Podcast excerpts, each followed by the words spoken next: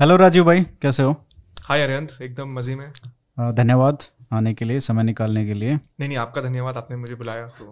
अ, आपने आईपीएल का देखा टीम्स का एक सात हज़ार करोड़ एक छप्पन सौ करोड़। क्या है ये वैल्यूएशन कैसे कर रहे हैं ये? नहीं ये देखिए कि ये जुड़ा हुआ है भारत की कंज्यूमर इकोनॉमी से। हम्म। आ, तो जहाँ जिस चीज़ में जनता रुचि लेगी उसमें डेफिनेटली इस तरह के कंपनीज़ भी आएँगे। और ख़ास करके जो स्पोर्ट्स बिज़नेस है जो पहले इस रूप में आया नहीं था भारत में कभी हम्म। अब आने लगा है। और अ, मेरे हिसाब से तो ये एक बहुत अच्छी इन्वेस्टमेंट होगी फॉर लॉन्गर रन और जो लोग इस तरह का कैपिटल डाल सकते हैं इसमें भी। क्योंकि ये सब फ्रेंचाइजेस बनेंगे तो जैसे जैसे हमने दिखा ही है बारह साल में लास्ट चौदह साल में कैसे आईपीएल बढ़ा है। हम्म। और अ, हर टीम की अपनी फॉलोइंग हो रही है। उनके जो फैंस हैं वो देखना चाहते हैं उनके गेम्स और जो फ़ैन बेस है वो फिर मर्चेंडाइज भी खरीदता है। हम्म। तो इसके बहुत मोनेटाइजेशन के रास्ते निकलते हैं तो इसलिए ये टीम की अपनी एक वैल्यू होगी और होनी भी चाहिए। मतलब ये बहुत बड़ा एक इंडस्ट्री बनेगी इंडिया में। एक बिलियन डॉलर यार? ज़्यादा नहीं है? नहीं ज़्यादा क्यों है? मतलब जिस देश में इतनी बड़ी आबादी है हम्म। 140 करोड़ लोग हैं उसमें से इतने सारे अलग अलग शहरों के टीम्स जो बनेंगे उसमें they will have their own fan bases in those cities and then incomes are going up people are going to be willing to spend on watching these games as entertainment hmm. और uh, इनके जो merchandise बनेंगी उनको उनको लोग खरीदना भी पसंद करेंगे। आपने वो देखा इंटरव्यू संजीव गोयनका का? नहीं मैंने देखा ही था वो। उसमें उन्होंने कहा कि अभी बेसिकली हमको ढाई हज़ार से तीन हज़ार करोड़ देना पड़ेगा दस साल में। हम्म। अ, क्योंकि हर साल ढाई सौ तीन सौ करोड़ रुपए देना पड़ेगा एज अ फ़ीस उसमें से उन्होंने कहा कि अभी सात हज़ार करोड़ का हमने टीम लिया है। पाँच साल में इसका वैल्यूएशन दस हज़ार करोड़ से ज़्यादा का होगा। हम्म। And if I dilute twenty five percent share उसमें से पच्चीस परसेंट शेयर भी मैं अगर बेचता हूँ then that means this team is cost free for me हाँ तो I mean you can see that right so the headline figure comes like seven thousand crore हाँ और इनको मिलेगा उसका- कितना? उसका कैश फ्लो कैसे जा रहा है? हाँ। सारा तो एक बार में जाता नहीं है। It goes over period of time so so those those details I am not aware of but it's not like someone is putting up seven thousand crore on day one hmm. So that also we should keep in mind इसीलिए investors अमीर होता है ना। हम हम जैसे लोग इनको सोचते हैं कि ये कैसे करते हैं बिजनेसमैन तो ये सोच ही अलग होती है। और उसमें जो आपको फाइनेंसिंग फाइनेंसिंग भी मिलती है। हम्म। ज़रूरी नहीं है सारा इक्विटी से फंड हो रहा है। बिल्कुल। क्योंकि आईपीएल की एक सर्टन ब्रांड वैल्यू है एक लोगों को पता है कि लोग देखते हैं। हम्म। तो उसके पीछे अगर कोई टीम है तो उसकी भी अपने आप से एक उस प्लेटफॉर्म पे जो खड़ा हो रहा है उसकी अपने आप एक वैल्यू हो जाएगी। Because it attract eyeballs अब eyeballs eyeballs means cash flows. Cash flows mean you can, mean you can raise debt on the back of cash flows. और अभी खुल भी जाएँगे अ, सब कुछ खुल गया है तो maybe matches will be held in India and बिल्कुल बिल्कुल। टिकट सेल्स भी ज़्यादा होंगी। टिकट सेल्स तो हैं मतलब बढ़- तो बढ़नी है अगले हाँ, दस साल में अगर आप देखो और तो। उसमें जो शेयर्स वगैरह हैं again I don't know I don't know how it works exactly. I'm not very aware of the minute details of it. But i'm sure you know these are savvy business persons they they are taking their risks based on their own arithmetic and knowledge uh, अभी हम देख रहे हैं कि like economy fully open हो गई है right like आप एयरपोर्ट में जाइए तो देखिए एयरपोर्ट में तो एयरपोर्ट दिल्ली में देखो बाजारों में देखो अभी दिवाली का शॉपिंग चल रहा है हाँ full on open investment world में क्या चल रहा है? आपको क्या लग रहा है कि जिस तरीके की इन्वेस्टमेंट्स हो रही हैं क्या हम प्री कोविड लेवल पे पहुँच चुके हैं उसमें?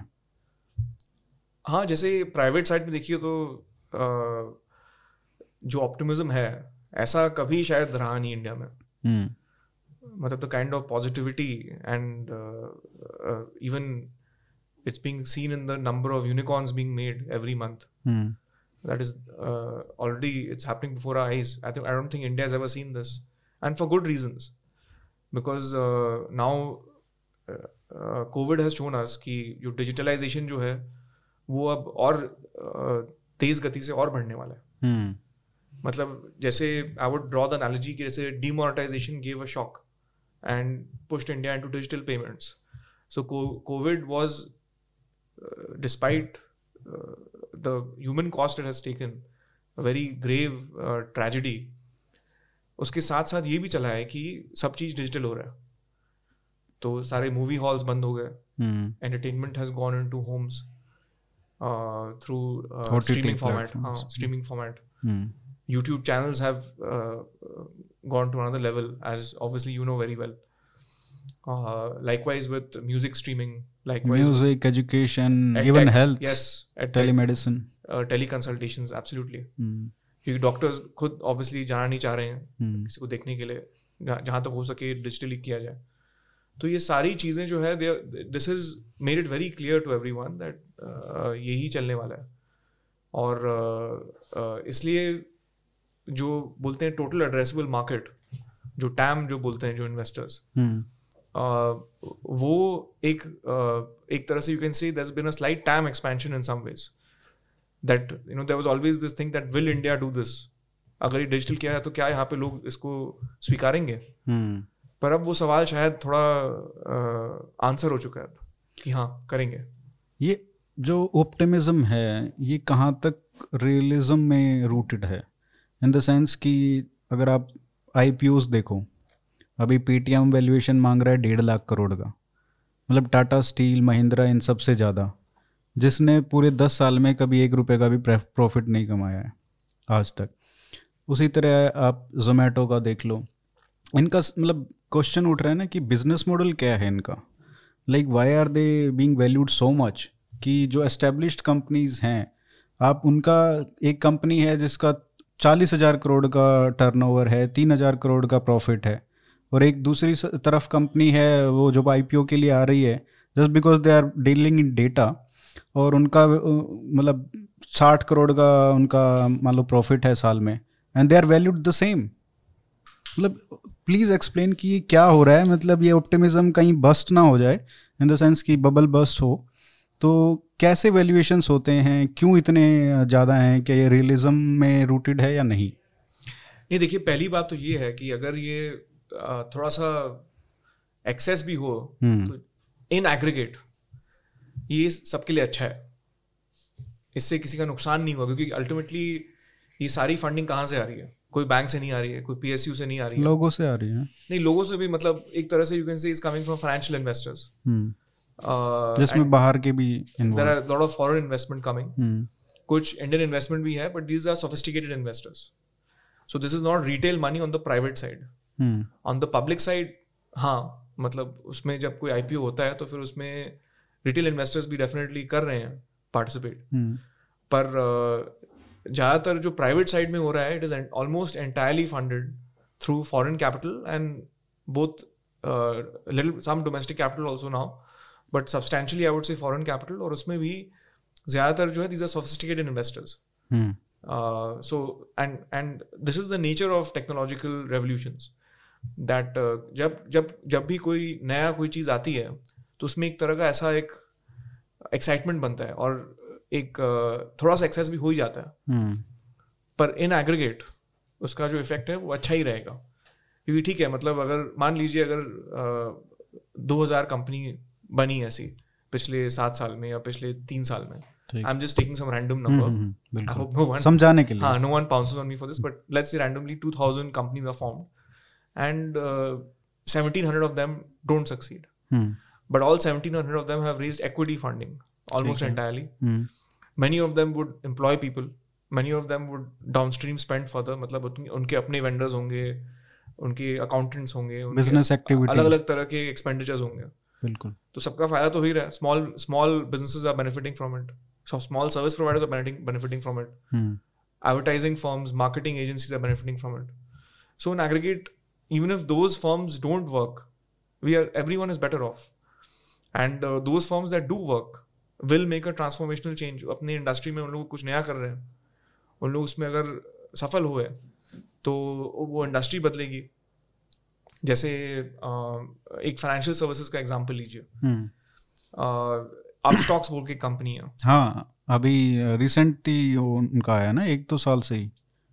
करीब चार साल से शायद ऑपरेट कर रहे हैं। चार दे चार just turned into a unicorn हाँ recently. हाँ, तो जैसे अपस्टॉक्स ने मतलब एक जीरोधा प्राइवेट है। Zerodha has never raised external funding Upstox has raised funding अच्छा। तो Upstox has uh, is making it easier for retail investors to invest in the Indian market. मतलब अपस्टॉक ज़ीरो था ग्रो बुल के एक और है। सो so, ये सारे जो नए uh, जो एक तरह से सिक्योरिटीज ब्रोकिंग फर्म्स जो हैं डिजिटल फ़र्स्ट ये सारे जो हैं जो पुराने जो फर्म्स थे लेगेसी फर्म्स जो थे I C I securities H D F C securities इन सबको बहुत कड़ा कंपटीशन दे रहे हैं अब। तो इससे फ़ायदा कंज्यूमर का ही है अल्टीमेटली जो पुराने लेगेसी फर्म्स थे उनको अपने तौर तरीके बदलने पड़ेंगे। जो नए जो आए हैं उन लोग तो पायनियर कर ही रहे हैं all kind of ways Paytm पे मैं पूछना चाहूँगा मतलब उनका क्या मतलब सेंस नहीं बनता। मुझे जो लगता है कि डेढ़ लाख करोड़ कैसे वो एक्सपेक्ट कर सकते हैं valuation what do you think कि ऑनेस्टली क्या है उसका? See Paytm I see it as a digital HDFC group in some ways they are there in all financial services across the sort of entire this thing from insurance to securities to payments to their payments bank as well so they are there in all the financial services areas now uh, मतलब we can always debate what is the right value what is the valuation but the fact is that they've build something which has enormous acceptance across the country it's a nationally known brand ऐसी कितनी companies है जिनके पास ऐसा बड़ा customer base है? तो then, उसी कस्टमर बेस को वो एडिशनल uh, सर्विसेज़ दे रहे हैं। अब वो अगेन uh, अपने वैल्यूएशन के बारे में चर्चा कर सकते हैं कि ये कम ज़्यादा है ऐसा होना चाहिए वैसा होना चाहिए। hmm. बट अल्टीमेटली जो भी लोग लगा रहे हैं पैसा पेटीएम में इंस्टीट्यूशनल साइड से उनके पास बहुत ऑप्शन हैं। उनके पास कोई कारण नहीं है कि उन लोग पेटीएम में ही जाए। मतलब these are large global fund these are in some cases H N I investors in India so they have all the option on the plate and yet they are choosing to back this so clearly it's doing something right and doing something interesting wisdom of investors No, so by the way, none of this is investment advice. Please do your own diligence. But just my take on it. I uh, I have always been an op- but optimist. profit कहाँ से आएगा?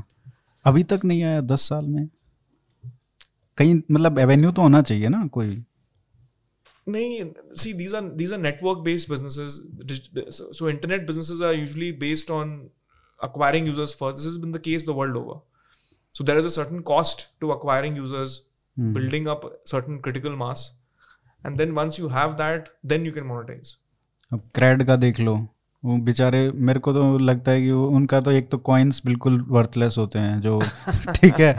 दूसरा ये कि बस उनका जो famous हुए हैं वो वो सारे बस ऐड बना के आईपीएल के। हाँ क्रेडिट तो का क्या का, क्रेडिट का मैं कुछ कहना नहीं चाहूँगा वो क्या समझ में नहीं आता है। बिज़नेस मॉडल क्या आता है? पर हाँ मतलब तो मतलब मैं जनरली बात कर रहा हूँ नाम नहीं लेना चाहिए किसी का भी लेकिन जनरली हाँ। अगर बात करें तो ऐसे ऐसे बिजनेसेस आ गए हैं जो यूनिकॉर्न हो गए और उनका कोई प्रॉफिट नहीं दिखता कोई मॉडल नहीं दिखता वेरी सरप्राइज नहीं पर पर वही है I think we should remember कि in aggregate this is not bad for us Hmm. You know, again, what is CRED doing? Even the sheer existence of a CRED is today forcing many incumbents to think again about their own business plans. Hmm. Maybe something will change about how they do business. Uh, the presence of a person or an entity zero sum game नहीं है ये बिल्कुल ज, जिसने पांच सात हजार करोड़ रुपए शायद अब तो उठा चुके हैं hmm. उसको उन लोग कुछ ना कुछ बनाएँगे उसमें से कोशिश कर रहे हैं। अभी तक शायद पूरा अब तक एटलीस्ट पब्लिक डोमेन में शायद उन्होंने नहीं कही अपनी बात। देखते हैं उन लोग क्या करते हैं। These are I mean they've got some good people working there clearly the app is quite nice but like you I don't know what to do with my credit coins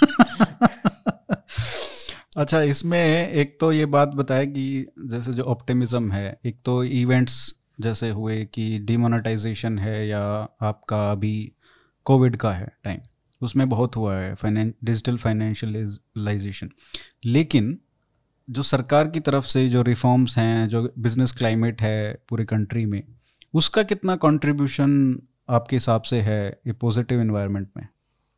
नहीं मुझे लगता है बहुत बड़ा कंट्रीब्यूशन है क्योंकि let's try to rewind 2012 या 14 में चलिए। तो उस समय में क्या था? मतलब uh, कोई अगर डिजिटल पेमेंट्स करना चाहे तो इतना आसान नहीं था।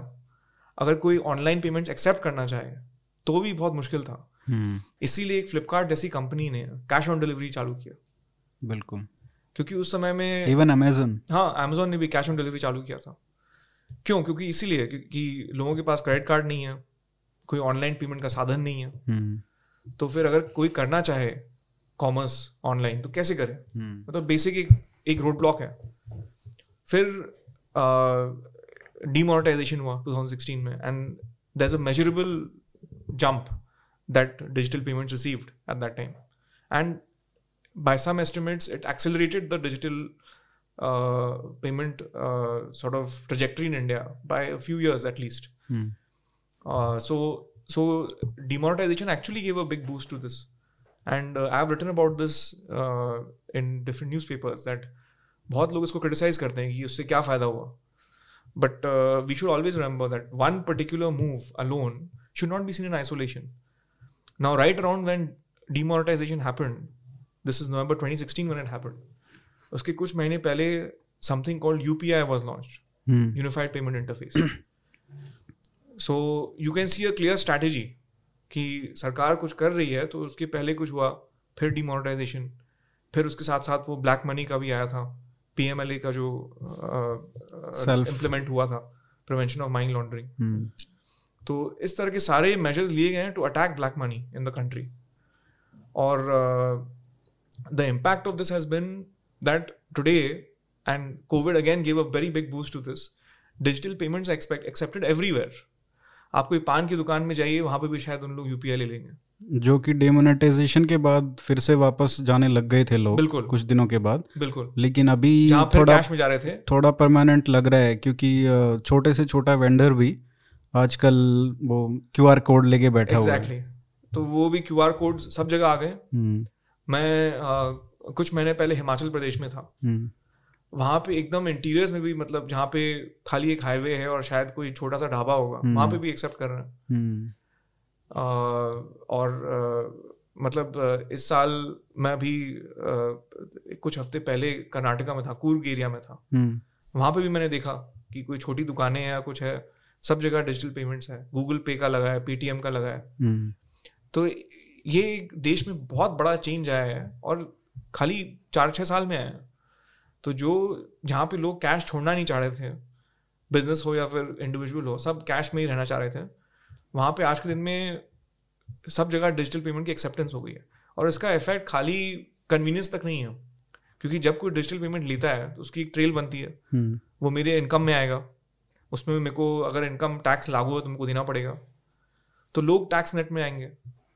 अभी पता चलेगा लोगों को कि पान वालों की ज़्यादा कमाई है इंजीनियर से। Let- let's let's let's see if that comes out. और जैसे रिफॉर्म्स ये तो एक डिजिटल वाला तो एक एक साइड हुआ। और क्या रिफॉर्म्स हैं जो बिज़नेस क्लाइमेट को इम्प्रूव करने के लिए आपको लगता है कि काफ़ी इफ़ेक्टिव रहे हैं? तो डीमोनेटाइजेशन uh, के बाद सीधा फ़र्स्ट जुलाई 2017 को जीएसटी आया था। हम्म, अब जिसकी बहुत क्रिटिसिज्म हुआ। जिसकी काफ़ी अ, कड़ी निंदा की गई कड़ी निंदा। कड़ी निंदा। भर्त्सना।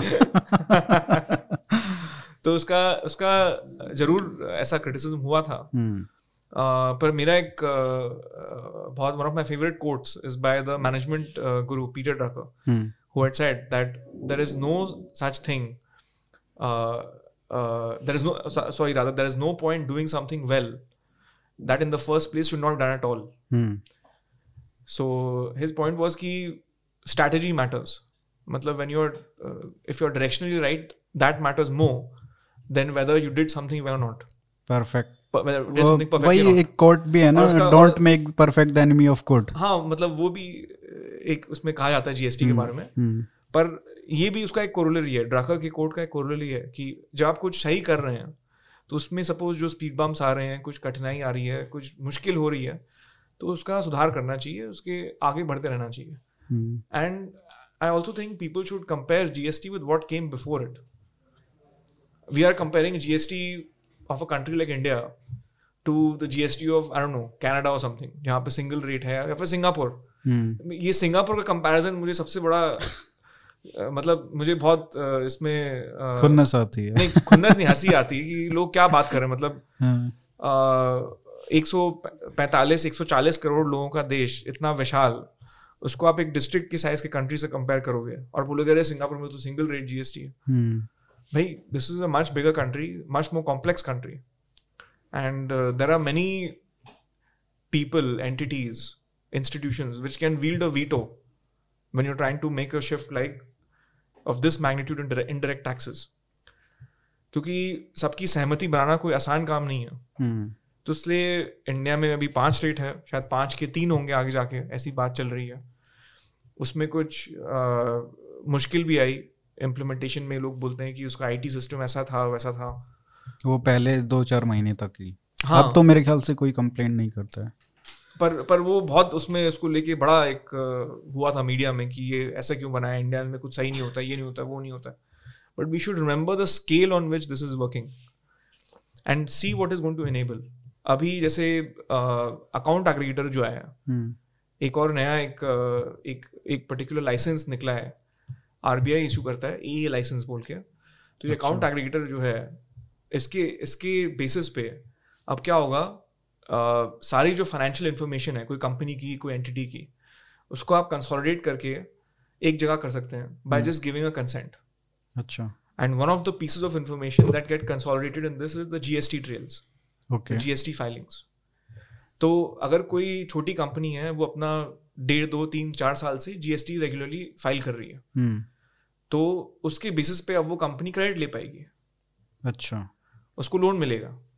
नहीं तो हम्म। पहले क्या था? कोई छोटी कंपनी है लोन लेने जाएगी उसको कोई लोन देगा नहीं बोलेगा कोलेट्रल का है?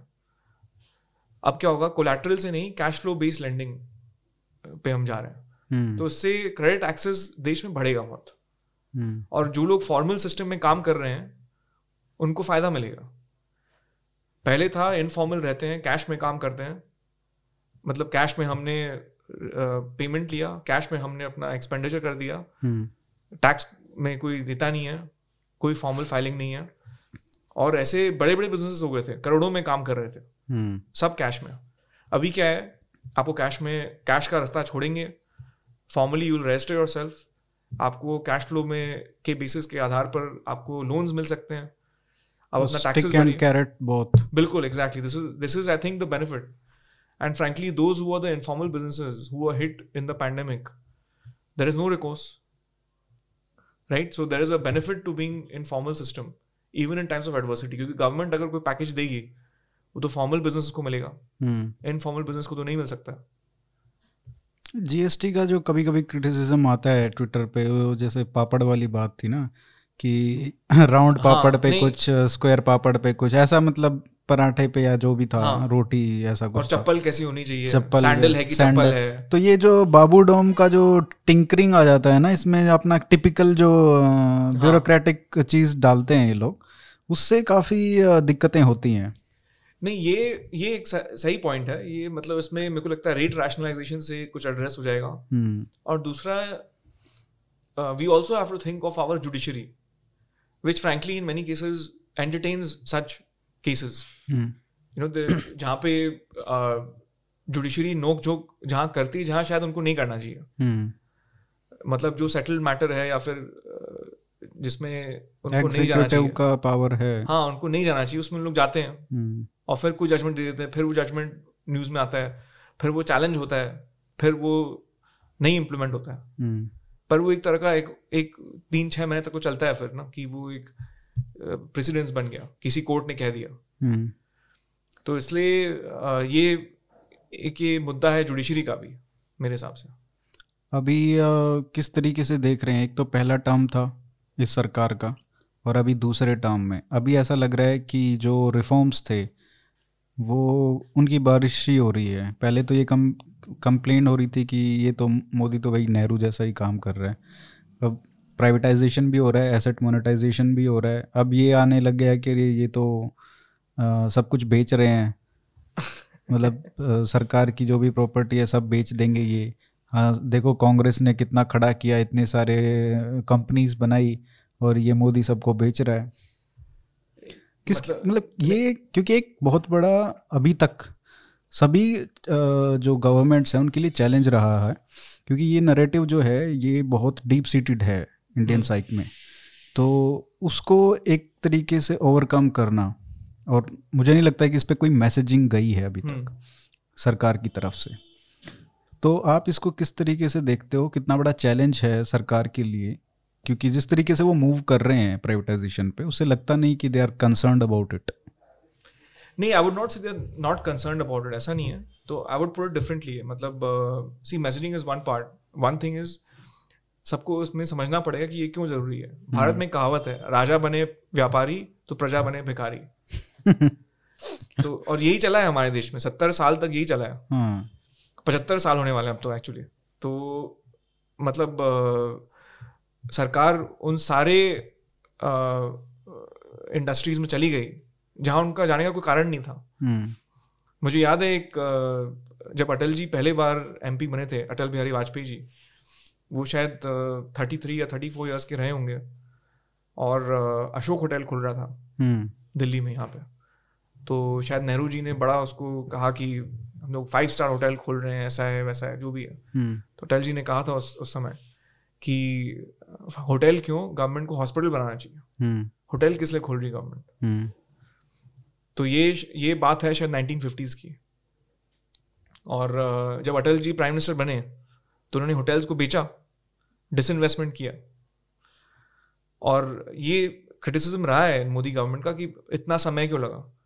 But I think what they done is they taken the time they clear many legal loopholes kind of corrected some problems that could have arisen by taking the right legal action first ना कि उसको पहले कर दो और फिर बाद में कोर्ट में जाओ और फिर कुछ हो। तो जो कि बहुत सारे केसेस थे जो हुआ था जो फ़र्स्ट प्राइवेटाइजेशन वेव में हुआ था. हम्म। मतलब वाजपेयी के समय में हाँ मतलब उसी समय अरुण शौरी के ऊपर भी कोई केस चल रहा था?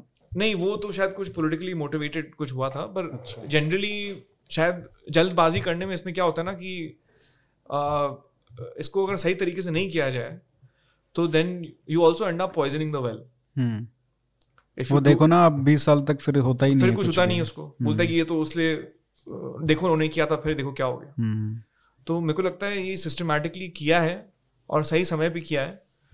नेचुरली एयर इंडिया में they exhausted all the options also मतलब you know earlier in I think few years back they tried कि गवर्नमेंट कुछ स्टेक रखेगी। हम्म, उसके लिए कोई कोई सामने नहीं आया कि 26 परसेंट गवर्नमेंट ऑफ़ इंडिया के साथ कौन काम करेगा। हम्म, ये कह के किसी ने बिड नहीं करी। हम्म, तो इसलिए इस बार उन्होंने छोड़ दिया वो। और उन लोग रिस्पॉन्ड कर रहे हैं तो I think this is this is a good thing Air India का जो प्राइवेटाइजेशन हुआ है उसका भी यूजुअल सस्पेक्ट्स से क्रिटिसिज्म आ रहा है कड़ी निंदा हो रही है। लेकिन आपको क्या लगता है कि अभी अ, क्योंकि कुछ लोगों का है कि अरे देखो कितनी अच्छी एयरलाइन थी वो तो सबको पता ही है कितनी अच्छी थी। हाँ जिनको जिनको फ्री में टिकटें मिल रही हैं तो हाँ बोलेंगे कितनी वो तो बिल्कुल बोलेंगे जिनको फ्री में ट्रैवल मिल रहा था। लेकिन आपको क्या लगता है कि इसका पोटेंशियल क्या है? क्योंकि लोग बोल रहे हैं कि यार एयरलाइन क्यों खरीदना है? मतलब it's a loss making business so why देखिए देखिए वो तो जो खरीद रहे हैं उन्होंने भी अपना कुछ समझते होंगे। मैं मानता हूँ कि टाटा ग्रुप में कुछ तो समझदार लोग हैं। इमोशनल भी हो जाते हैं ना कुछ- कभी कभी नहीं नहीं फैमिली का मुझे नहीं मुझे नहीं लगता ऐसा है। नहीं है? मुझे नहीं हाँ। ऐसा नहीं है। ये अल्टीमेटली देखिए I think it is a very well run group you can see it in the market capitalisation they have built some of the greatest businesses out of India. And you know, I look at it the other way. मैं ऐसे देखता हूँ कि भारत इतना बड़ा देश है हमारी कोई एयरलाइन आउटबाउंड ट्रैवल को देख नहीं रही है। हम्म, हमारा सारा आउटबाउंड इंडिया आउटबाउंड ट्रैवल जो है it's gone to middle eastern carriers they are very nice carriers no doubt you know if you fly Emirates Qatar Airways Etihad fantastic airlines but ऐसा क्यों है कि हमारे पास डायरेक्ट फ़्लाइट के option नहीं है? क्या अगर मुझे सपोज़ क्या uh, कारण है उसका? क्योंकि हमारे पास कोई एयरलाइन खड़ी नहीं हो पाई। क्यों नहीं खड़ी हो पाई? हम्म, क्योंकि Air India was actually big distortionary force it was not being run on commercial terms it was not been not being run in a proper manner hmm, mismanagement at many levels मतलब this is now well recorded तो I क्या think- इनका कोटा होता था कि Air India को ये रूट मिलेगा और और लोगों को नहीं मिलेगा? नहीं और अगर अगर कोई एयरलाइन आके कहे कि हम लोग तो ऐसे ही करने वाले हैं और हम हमें फ़र्क ही नहीं पड़ता कितना नुकसान हो रहा है हम्म, कितना घाटा लग रहा है कुछ है ही नहीं। साल के आठ दस हज़ार करोड़ फूके जा रहे हैं ऐसे। हम्म, मतलब ये फिगर दिया गया था अ, शायद एक लाख करोड़ से ऊपर one trillion rupees was burn in the last eleven years by तो हर साल दस हज़ार करोड़ का नुकसान। ऑलमोस्ट तो अ, अगर ऐसा चल रहा है तो इस इस इस इस इंडस्ट्री एनवायरनमेंट में कौन काम कर पाएगा?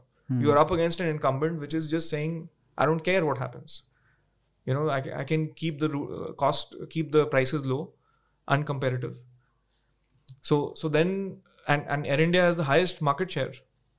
Uh, think even even now out of India के international जो हाँ। डोमेस्टिक एयरलाइंस हैं। इंटरनेशनल ट्रैवल के लिए। हाँ जो इंडिया की एयरलाइंस है उनमें सबसे ज़्यादा एयर इंडिया का हाँ। है और और उसके बाद शायद बड़ा शहर आता है गल्फ कैरियर्स का मिडल ईस्टर्न अच्छा। कैरियर्स का। हम्म, तो तो तो, उस- उन्होंने स्किम ऑफ़ कर लिया मतलब कि those care about service those care about some quality they just go to the Gulf carriers going via Doha UAE and so on uh, and uh, many of the other people uh, uh, in India who were in the aviation business. I mean, Jet Airways was doing that, but Jet Airways also could not simply could not compete right with Air India in that sense. वही मतलब करोड़पति से लखपति बन जाते हैं ना वही बात है नहीं world over it's a tough business no doubt या बट और अभी जिस तरीके का शौक आया है उसके बाद तो हाँ नहीं पर ये भी कहीं कहीं ना कहीं तो पलटेगा ना मतलब airlines will be there business travel might come down but I mean airline industry is gonna be there for sure hmm, I don't think anyone questions that जिस तरीके से इंडिया में एयरपोर्ट्स बन रहे हैं छोटे छोटे शहरों में बिल्कुल, एयर। स्ट्रिप्स बन रही हैं ट्रैवल इंक्रीज हो रहा है। इसमें मुझे लगता है कि this will pay off well for them और इंटरनेशनल ट्रैवल के लिए जो गल्फ कैरियर्स हैं जैसे आपने बताया टाटा का क्या फ्यूचर लग रहा है अभी एयरलाइंस का? अभी जो उनकी तीन एयरलाइंस जो हो जाएँगे एक एयर विस्तारा है एक एयर एशिया इंडिया है जो जॉइंट वेंचर था। हम्म, मतलब दोनों जॉइंट वेंचर है। एक सिंगापुर एयरलाइंस के साथ और उसके साथ।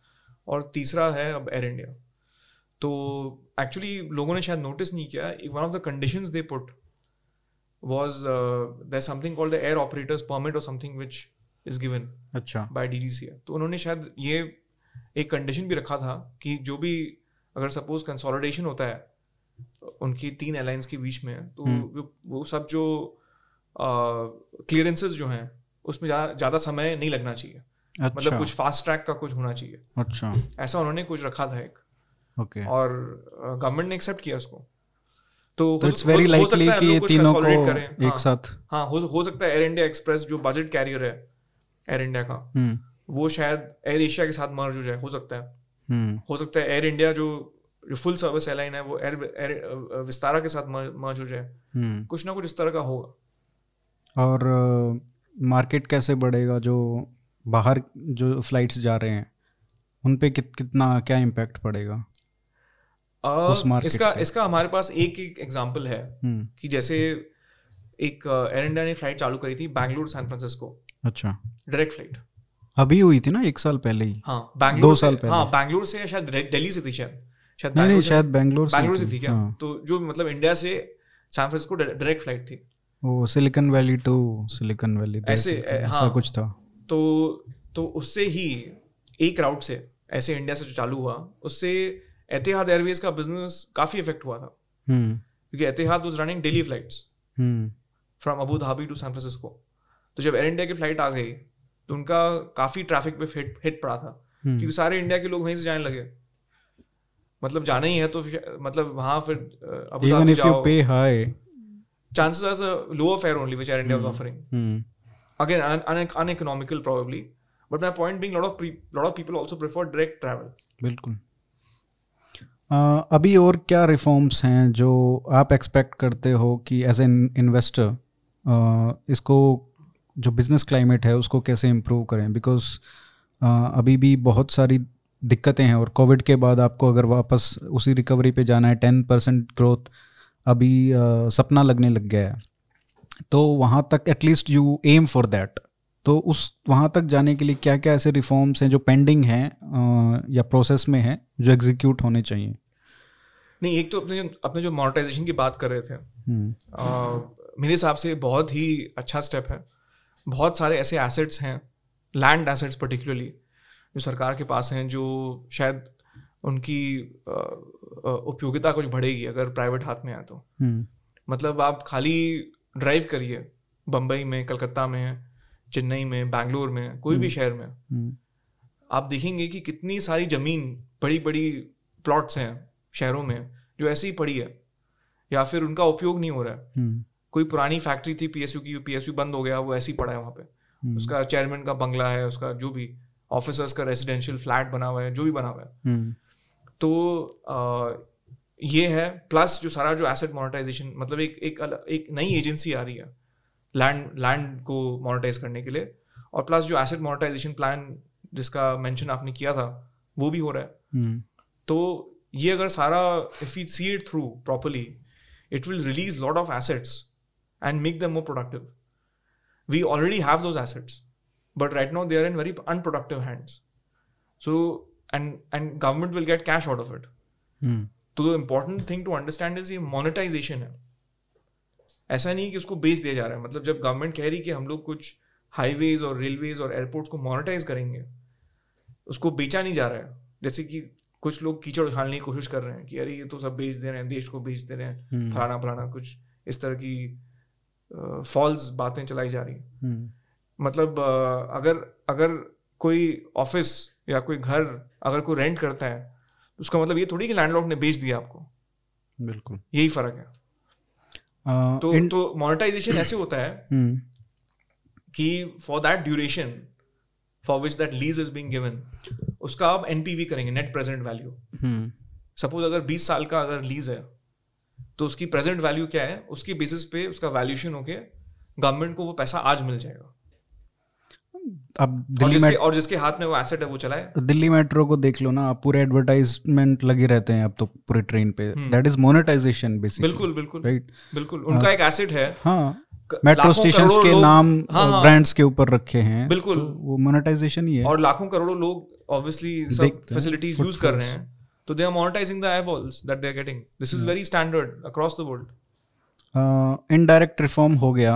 जीएसटी अब उसमें आप रिफॉर्म करते रहिएगा वो हाँ, इतना मुश्किल नहीं है। मल्टी रेट को दो या तीन दो रेट में करना कर दो तीन में कर दो वो डिबेट चलता रहेगा किस तरीके से करना है ये हाँ, छोटे कौन से मोटे आइटम कहाँ जाएँगे? बस। डायरेक्ट रिफॉर्म्स अभी पेंडिंग है। हाँ डायरेक्ट टैक्स का बड़ा रिफॉर्म पेंडिंग अभी। उसमें क्या होना चाहिए आपके हिसाब से? क्या मेन दिक्कत क्या है? मैंने इस मैंने इस विषय पे एक दो बार लिखा भी है हम्म। कि जो पर्सनल इनकम टैक्स है वो हाईएस्ट ब्रैकेट में जो रेट है कम होनी चाहिए। कितना है अभी? अभी इफ़ेक्टिव हो जाता है 44 परसेंट के आसपास 43 क्या बात कर रहे हो? हाँ। कितने इनकम कितना? पाँच करोड़ से ऊपर। पाँच करोड़ से ऊपर। हाँ। अगर किसी की पर्सनल इनकम है तो फोर्टी फोर परसेंट 44% बेसिकली आधा पैसा सरकार को ऑलमोस्ट जाता है। अच्छा। तो तो मेरे हिसाब से ये कम होना चाहिए। कम इसलिए होना चाहिए क्योंकि जो जो लोग इस इस ब्रैकेट में काम कर रहे हैं chances are they are doing probably high obviously high value work इसलिए some companies willing to pay them तो uh, हम चाहते हैं कि भारत में ऐसे नॉलेज वर्कर्स ऐसे service industry workers chances are कि इन लोग सर्विस इंडस्ट्री में ही हैं और इस तरह की पे और बढ़े। हम्म, मतलब in fact my view is always been we should attract people from outside even let's let's say in larger sort of Indian sub- Indian subcontinent and Southeast Asia India को कुछ रेजिडेंसी स्कीम लानी चाहिए कि अगर आप engineer हैं अगर आप डॉक्टर हैं अगर आप मतलब टेक्निकली क्वालिफाइड हैं तो आइए यहाँ काम करिए। हम्म, और ऐसे लोगों के लिए इस ब्रैकेट में India should want to increase the pie India should want that high income earners come and live here come and work here क्योंकि क्या होता है कि जब उन लोग आके यहाँ पे रहेंगे तो इकोनॉमी को बहुत बल मिलेगा। हम्म, मतलब हाई वैल्यू इंडस्ट्रीज़ यहाँ आ सकती है फिर। और नेचुरली जो लोग ज़्यादा कमाते हैं उन लोग ज़्यादा खर्चते भी हैं। अभी एक डेटा भी आया था कि कितने हज़ार लोग छोड़ के चले गए भारत को हाई। नेटवर्थ इंडिविजुअल्स जिनकी करोड़ जो आप बता रहे हो हाँ। कि इंडिया छोड़ के ही चले जा रहे हैं क्योंकि टैक्स इतना है। हम्म। तो वो सिर्फ़ उन लोगों का आपको लगता होगा कि चलो यार बीस हज़ार तीस हज़ार लोग चले गए। लेकिन उनकी जो वैल्यू है that is much higher in terms of what they are doing here definitely I mean specially in the professional world अगर कोई पाँच छः करोड़ की सैलरी कमा रहा है। तो मतलब कुछ ना कुछ तो कर ही रहा होगा ना जो बहुत वैल्यूबल है। हम्म। तो इसलिए इसलिए मुझे लगता है कि ये ये डायरेक्ट टैक्स रिफॉर्म ज़रूरी है। इनफैक्ट जब ये टैक्स इंक्रीज हुई थी उस समय भी वित्त मंत्री जी ने कहा था फ्रांस मिनिस्टर ने कहा था कि आज़ादी के पचहत्तर पचहत्तरवें साल में इसको रीलुक किया जाएगा। तो सेवेंटी फाइव ईयर्स तो होने आ गए अब। हम्म। मतलब आज़ादी का अमृत महोत्सव तो सारा जो चल रहा है अभी leading up to next years independence day this year is going to be दो बाईस में ही है ना? हाँ। पंद्रह अगस्त। हाँ। तो इसलिए इसलिए अब समय आ गया है कि इसको फिर से देखा जाए। हम्म। और ऑन द अदर साइड एक और जो इशू आता है वो है टैक्सेशन ऑफ़ कैपिटल एसेट्स अच्छा। तो जैसे इंडिया में क्या है कि अलग अलग कैपिटल एसेट की टैक्सेशन की जो प्रक्रिया है हम्म। उसमें काफ़ी फ़र्क है। अच्छा। तो उससे क्या होता है कि कभी कभी लोग इन्वेस्टमेंट डिसीज़न जो करते हैं टैक्स के बेसिस पे करते हैं। हम्म। तो उसमें थोड़ा सा एक एक रेगुलराइज करना चाहिए ताकि ये सब इकोनॉमिक क्राइटेरिया पे हो। हम्म। मतलब लोग लोग इसलिए घर नहीं खरीदें या इसलिए अनलिस्टेड में नहीं जाएँ या इसलिए लिस्टेड में नहीं जाएँ क्योंकि उसमें टैक्स का कुछ है। हम्म। वो एक क्राइटेरिया पे होना चाहिए जो उसकी जो इकोनॉमिक ट्रांजैक्शन है उसके बेसिस पे होना चाहिए। तो ये तो हो गए आपके जो स्टैंडर्ड रिफॉर्म्स होते हैं ना, जैसे कैपिटल लैंड अभी एग्रीकल्चर का भी देखो आप पिछले साल हुआ तो बारिश तो हो रही है। लेकिन कैपिटल रिफॉर्म्स और लैंड रिफॉर्म्स में लेबर रिफॉर्म्स में एक्चुअली वहाँ पे थोड़ा सा स्लो है लेबर रिफॉर्म्स में, क्योंकि कोड को आपने एक जगह डाल दिया है, लेकिन क्या डाला है, अगर उन्हीं को एक साथ करके अगर वो चेंज नहीं होते हैं तो वहाँ पे क्या चेंज करने की ज़रूरत है जिससे नहीं ऐसा नहीं है चेंज हुए हैं। एटलीस्ट मैन्युफैक्चरिंग जो सेक्टर है उसको थोड़ा बूस्ट मिले। नहीं चेंज तो डेफिनेटली हुआ है अच्छा। हाँ हुआ है। तो it's not just compilation no no no they have change many things in fact जो चार्ड लेबर कोड जो हैं हम्म। उसमें ये प्रोविज़न भी है कि अगर कोई राज्य उसको और आगे बढ़ाना चाहे और लिबरलाइज करना चाहे तो उनको उसकी फ्रीडम है। अच्छा।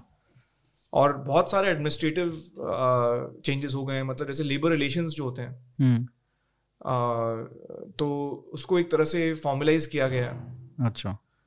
कि मतलब जो एक इनफॉर्मल बेसिस पे चल रहा था ठीक। तो उसको उसको एक तरह से कोडिफाई करके फॉर्मुलाइज किया गया ओके। मतलब आज भी शायद अगर पचास करोड़ लोग भारत में इनफॉर्मल एम्प्लॉयमेंट में हैं हम्म। तो एक डेफिनेटली एक ये लेबर कोड्स में आ रहा है कि इनको फॉर्मलाइज किया जाए। हम्म। क्योंकि फॉर्मलाइजेशन से इन्हीं वर्कर्स का बेनिफिट होगा। मतलब उनको एक ऑक्यूपेशनल सेफ्टी एंड हेल्थ जो बोलते हैं हम्म जो काम कर रहे हैं उसका जो एक वर्कर्स प्रोटेक्शन होता है वो तो फॉर्मल सिस्टम में ही मिलता है। हम्म। इनफॉर्मल सिस्टम में तो नहीं मिलेगा। तो सपोज़ जैसे कोई छोटी कोई यूनिट है या फैक्ट्री है सपोज़ मान लीजिए यहाँ यहाँ से ज़्यादा दूर नहीं ओखला में हम्म। कोई छोटी सी कंपनी होगी जो कुछ स्प्रे पेंटिंग कर रही है। और वो इनफॉर्मली अपने वर्कर्स को एम्प्लॉय करते हैं। फॉर्मल सिस्टम में नहीं है। ठीक। तो स्प्रे पेंटिंग से कुछ वर्कर्स के हेल्थ पे असर पड़ेगा। तो उनको कंपनी को कुछ प्रोटेक्शन देना चाहिए इक्विपमेंट देना चाहिए मास्क वगैरह देना चाहिए कि उन लोग वर्कर्स की हेल्थ में लॉन्ग टर्म डैमेज नहीं हो। हम्म। अगर उन लोग इनफॉर्मल सिस्टम में रहेंगे तो उनको शायद वो नहीं मिलेगा। हम्म। अगर वो फॉर्मल सिस्टम में आए और फॉर्मल सिस्टम इसलिए नहीं आते क्योंकि आपने इतना मुश्किल कर दिया। In the name of employment employer sorry in the name of employ protection there is employment prevention अच्छा ये मैंने एक चैप्टर था इकोनॉमिक सर्वे में। पिछले साल था या उससे पिछले साल था जिसमें एक एग्ज़ाम्पल था राजस्थान का शायद हाँ। कि वहाँ पे क्या हुआ कि अगर आपने रिलैक्स किया कि पहले ये था कि आप सौ लोगों को फ़र्क है सौ लोगों को हायर या फायर कर सकते थे एट विल हाँ। अभी उसको 300 वर्कर्स पे किया तो the size of. Companies has increased वो जो मैन्युफैक्चरिंग यूनिट्स थे उनका साइज़ बढ़ गया। बिल्कुल। तो क्या मतलब एम्प्लॉयमेंट पे भी फ़र्क पड़ेगा? क्या एक मास जनरेटिंग जो एम्प्लॉयमेंट इंडस्ट्री है मैन्युफैक्चरिंग हम्म। उस पे भी फ़र्क पड़ेगा अगर हम इसको और रिलैक्स करें तो नेशनली नहीं बिल्कुल करना चाहिए। मतलब क्योंकि एक उसमें एग्जांपल ये भी था कि हाँ। चाइना और इंडिया में यही डिफरेंस है कि वहाँ पे जो कंपनियाँ हैं वो बहुत बड़ी इसलिए भी हो जाती हैं they are skewed towards bigger companies और अपने यहाँ भी यार छोटे- छोटे- छोटे- छोटे हैं, वो- in fact what are called own account enterprises हाँ कोई बढ़ी नहीं पाता। एक एक एक दो लोगों की एक, दो कंपनी है। लोगों की कंपनियाँ हैं।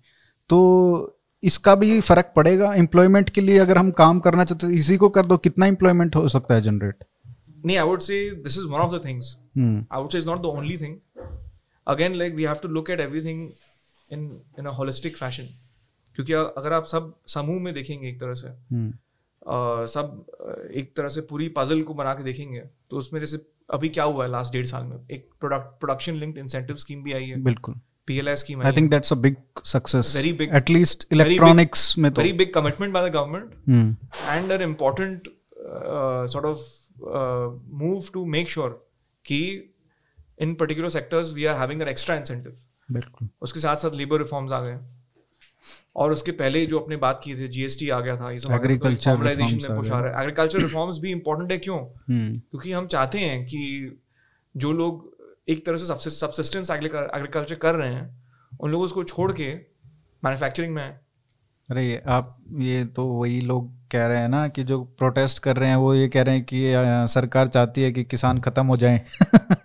तो वही कह रहे हो आप। नहीं किसान खत्म नहीं होंगे किसान तो रहेंगे पर पर क्या ये चर्चा का विषय है मेरे हिसाब से कि हम्म। क्या इतने सारे किसान इस देश में रह सकते हैं हम्म। क्या हमारी क्या हमारा देश ऐसे आगे बढ़ेगा हम्म। क्या ये मतलब पॉसिबल है कि हम लोग इतने सारे किसान को लेके पाँच ट्रिलियन साठ ट्रिलियन जीडीपी तक पहुँचेंगे सब प्रोग्रेस करेंगे मतलब इनकम बढ़ेगी best agriculture policy is basically reduce the number of farmers or the people reliant on agriculture no, those who want to stay in farming can stay what we are giving is basically an option i mean do the do the youth of this country want to be farmers?